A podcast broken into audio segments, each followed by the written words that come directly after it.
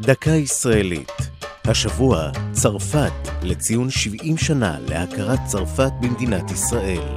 והפעם, עכו במצור. עכו היא מערי הנמל העתיקות בעולם, וכעיר שעברה לא פעם מיד ליד, ידעה לא מעט תקופות מצור בשנות חייה הארוכות.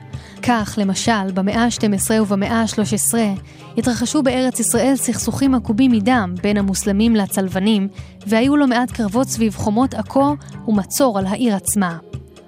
אולם המצור העכואי הידוע ביותר התרחש כ-500 שנה לאחר מכן, עת צר על העיר צבאו של נפוליאון, במסגרת מסע ניסיונות הכיבוש של שליט צרפת בארץ ישראל. נפוליאון סבר שיוכל לכבוש את העיר בקלות, כשם שכבש את יפו שבועות ספורים לפני כן. במרס 1799, לפני 220 שנה, נכשלה ההסתערות הראשונה של נפוליאון על העיר. המצור נמשך, ופעם אחר פעם כשלו ניסיונות פריצת החומות. הצרפתים המותשים, מחוסרי ציוד ובתנאים איומים, התייאשו מעמידתן האיתנה של חומות עכו. לאחר 54 ימי מצור, נסוג נפוליאון מהעיר. לימים יאמר, אילו נפלה עכו, הייתי משנה את פני העולם.